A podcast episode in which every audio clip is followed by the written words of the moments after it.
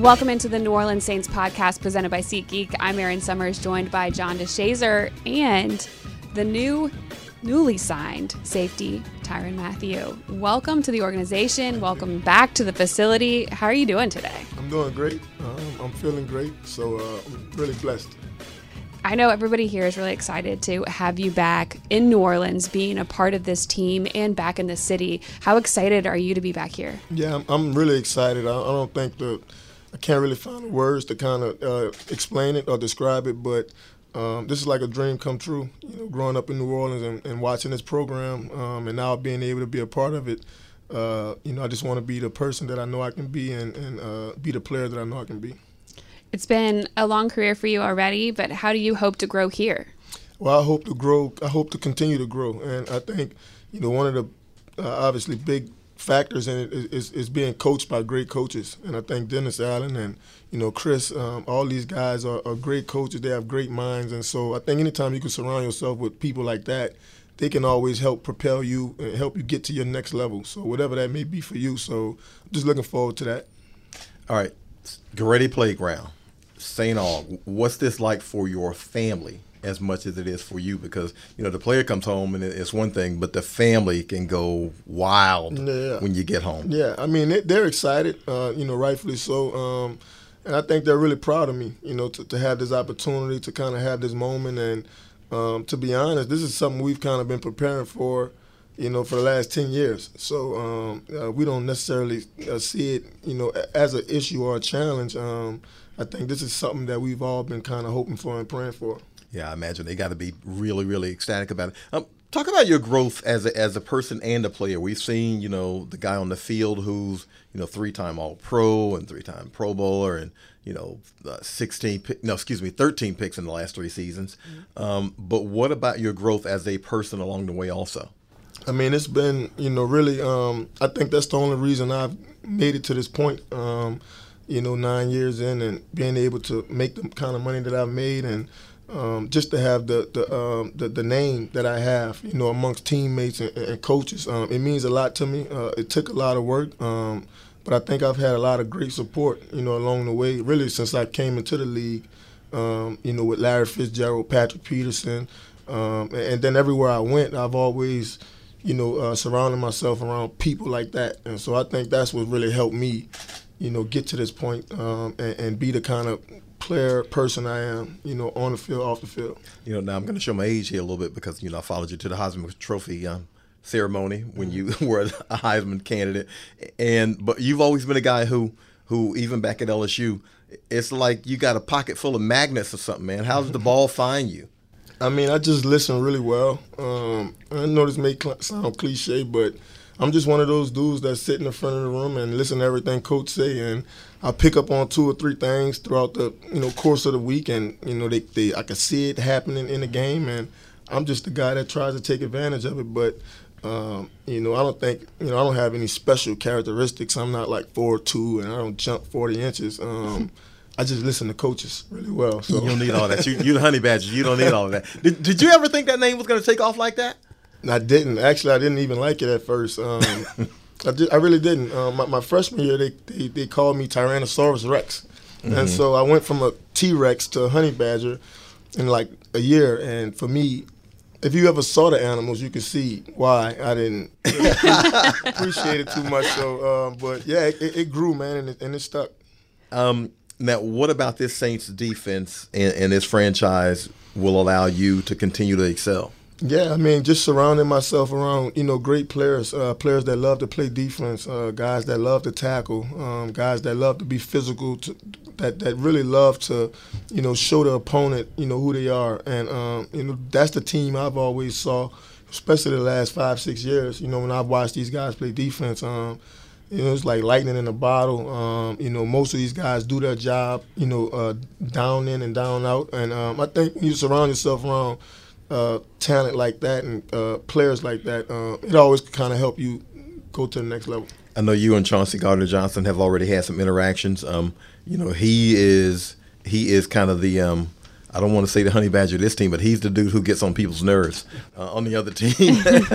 and the thing you and he have in common is, you know, both of you guys have kind of been in Tom Brady's face before. Oh, yeah. Um, are you looking forward to playing with a guy who's got that kind of energy and passion, and you know that kind of, you know, won't back down from anybody? Oh yeah, uh, most definitely. Uh, obviously, you know, within the confinements of the game, you know, you, you don't you don't want to lose your cool, you know, and give your opponent the advantage over you. But I do believe in, you know, getting inside your opponent's head. I, I do think that that's a, a edge uh, for, for, for for certain players, um, and some guys do it really well. I, I think you know, CJ. I think he's one of them. So, um, like I said, every time I watch these guys on TV, from the handshakes to you know the communication and, and all these things, um, I've always saw myself, you know, uh, hoping, praying to be a part of that one day. You know, you're deeply involved in the community here already. Does this make it easier, I guess, to, to to be here? Because I know you have a football camp in the Saints uh, indoor facility. In fact, um, you know, you were tweeting it. You know, when Coach Payton, you know, left you like, "Hey, I wonder if I can still get in." And Yeah. you know, it was like, "Hey, the, the key's going to be on the mat. The key's Yeah. going to be on the mat on the front Yeah. door." But does this make it easier for you to kind of remain that way, or even more so? Yeah, I think to be honest, I think um, you know I'm able. I'll be able to do more.